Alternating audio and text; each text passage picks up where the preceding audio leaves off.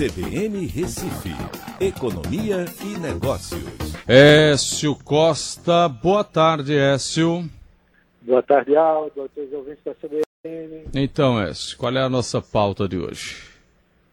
Arrecadação, né, Aldo? É, está caindo, né? Enorme, de vinte e oito vírgula nove por cento em abril, né? Pior abril desde dois mil e seis, mesmo quando você deflaciona. É uma certo? pancada danada, né? Agora tem algumas justificativas, né? Não é só a queda da atividade econômica. Tem também a postergação de pagamentos de impostos e, e contribuições que o governo federal fez também, né? É, se você for olhar, o I O F foi zerado, certo? O I P I de produtos de farmácia foi zerado.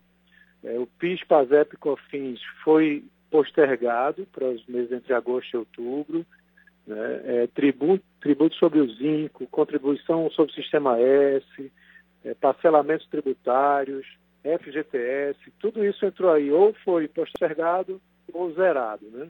Então o próprio governo é, causou também isso para si próprio, certo? Não é só a questão da desaceleração da atividade, claro que isso representa um impacto.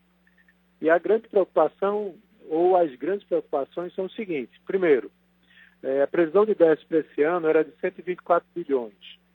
O Tesouro Nacional já informou que esse déficit deve ficar em seiscentos bilhões. Ou seja, dá o quê? Quatro vezes mais, né? Aliás, cinco vezes mais, desculpe.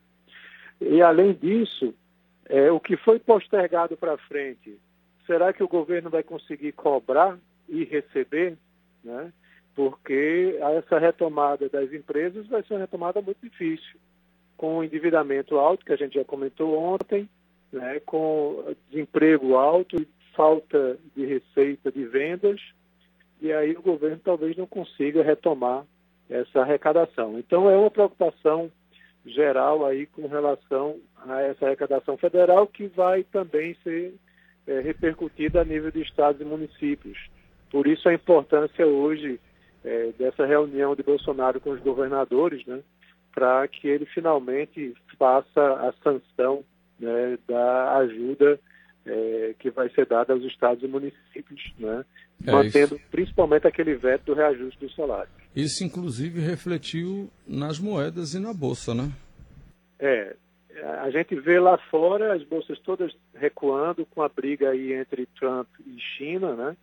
Mas aqui dentro parece que a situação é outra, repercutiu bem, a gente tá, a Bolsa subindo dois por cento nesse momento, o câmbio caindo dois por cento.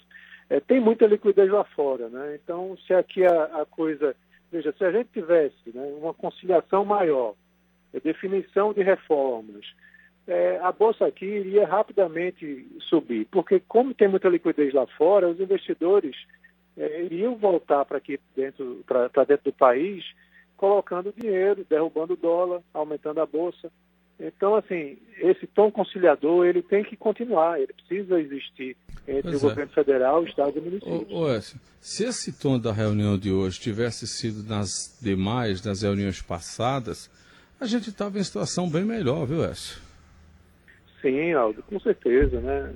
A gente tem que, ao invés de estar ouvindo história de é, cloroquina versus turbalina, né, e também de, é, de que é. a, a pandemia foi uma coisa boa, que foi o Lula também falando. Pelo amor de isso Deus. É, isso é horrível, é. né? Estamos bem. Estamos bem de liderança, viu? Pelo amor de Deus. Isso é tá. bom para a gente sair desses extremos, né? É, verdade. Valeu, Écio Costa. Até amanhã. Um grande abraço a todos. Até amanhã. Tchau, até amanhã. Economia e Negócios, na C B N Recife.